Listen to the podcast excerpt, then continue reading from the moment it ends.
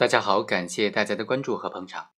我们知道，强迫、胁迫是强奸罪成立的必不可少的条件。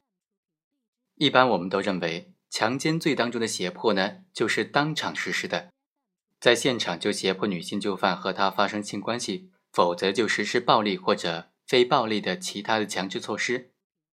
但是在现实生活当中，也存在另外一种情况。那就是胁迫和发生性关系不在同一个时空场地，被害人受到胁迫之后，按照对方的要求，在指定的时间前往指定的地点和被告人发生性关系。那么这种情况之下，构不构成强奸罪呢？今天通过这个案例和大家简单的分析一下这个问题。本案的主角韩某，他知道自己的妻子吕某和陆某发生了性关系。所以和他的妻子商量说，必须让陆某的妻子杨某也和他发生性关系作为补偿，否则的话就要怎么样怎么样。于是没办法，吕某就将杨某喊到自己家中来，让他跟韩某发生性关系。杨某肯定就不从，凭什么跟你老公发生性关系是吧？韩某就说，你老公跟我老婆发生了性关系，如果你不和我发生性关系作为补偿的话。我就叫人去打你老公，甚至杀你全家。结果呢，杨某为了维护家人的安全，就不得不答应他的条件了。第二天，韩某就带着镰刀到了约定的地点等候杨某，于是就在这里发生了性关系。在这个案件当中，韩某的行为构不构成强奸罪呢？韩某就说：“我并没有胁迫、强迫他，是他叫我过去的，这个地点也是他定的。”他是自愿自行的前往的。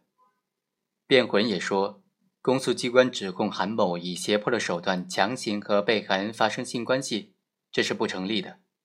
韩某和杨某发生性关系的过程当中，既没有违背杨某的意志，也没有任何强迫杨某就范的行为。韩某没有胁迫、强迫被害人，被害人是自愿的，被害人是成年人，对他的性权利有充分的处分权。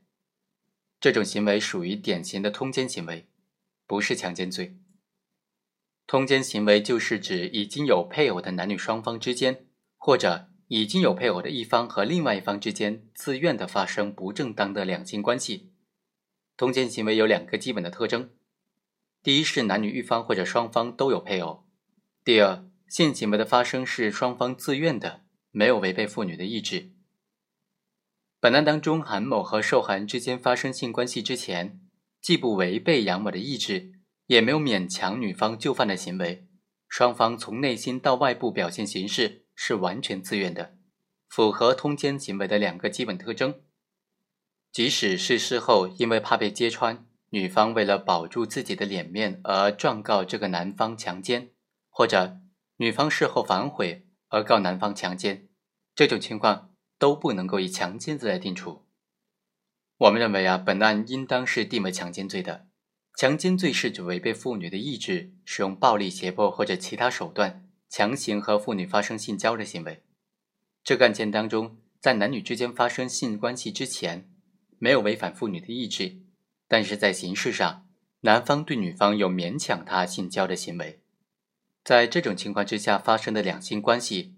要对双方平时的关系怎么样，性行为是在什么情形之下发生的，事后女方的态度是怎么样子的，在什么情况之下告发的等等事实和情节，认真的综合的考虑。如果是确实违背妇女的意志，就应当以强奸罪来论处了。在这个案件当中，韩某知道自己的妻子吕某和杨某的丈夫陆某某发生了性关系之后，非常生气。就和他的老婆商量说，让陆某的妻子杨某也和自己发生一次性关系作为补偿。当天上午，于是两个人将韩某喊到家中，跟他说要发生性关系。因为杨某的反抗而未能得逞，韩某就提出说，如果不答应，就叫人去打陆某某，甚至要杀他全家。在这种情况之下，无奈之下，杨某才答应了对方的请求。显然，韩某是通过语言的威胁、恫吓，对被害人实施了精神压力，最终迫使了被害人不得不答应他的性要求。韩某的行为已经明显的违背了妇女的意志，构成强奸罪。好，以上就是本期的全部内容，我们下期再会。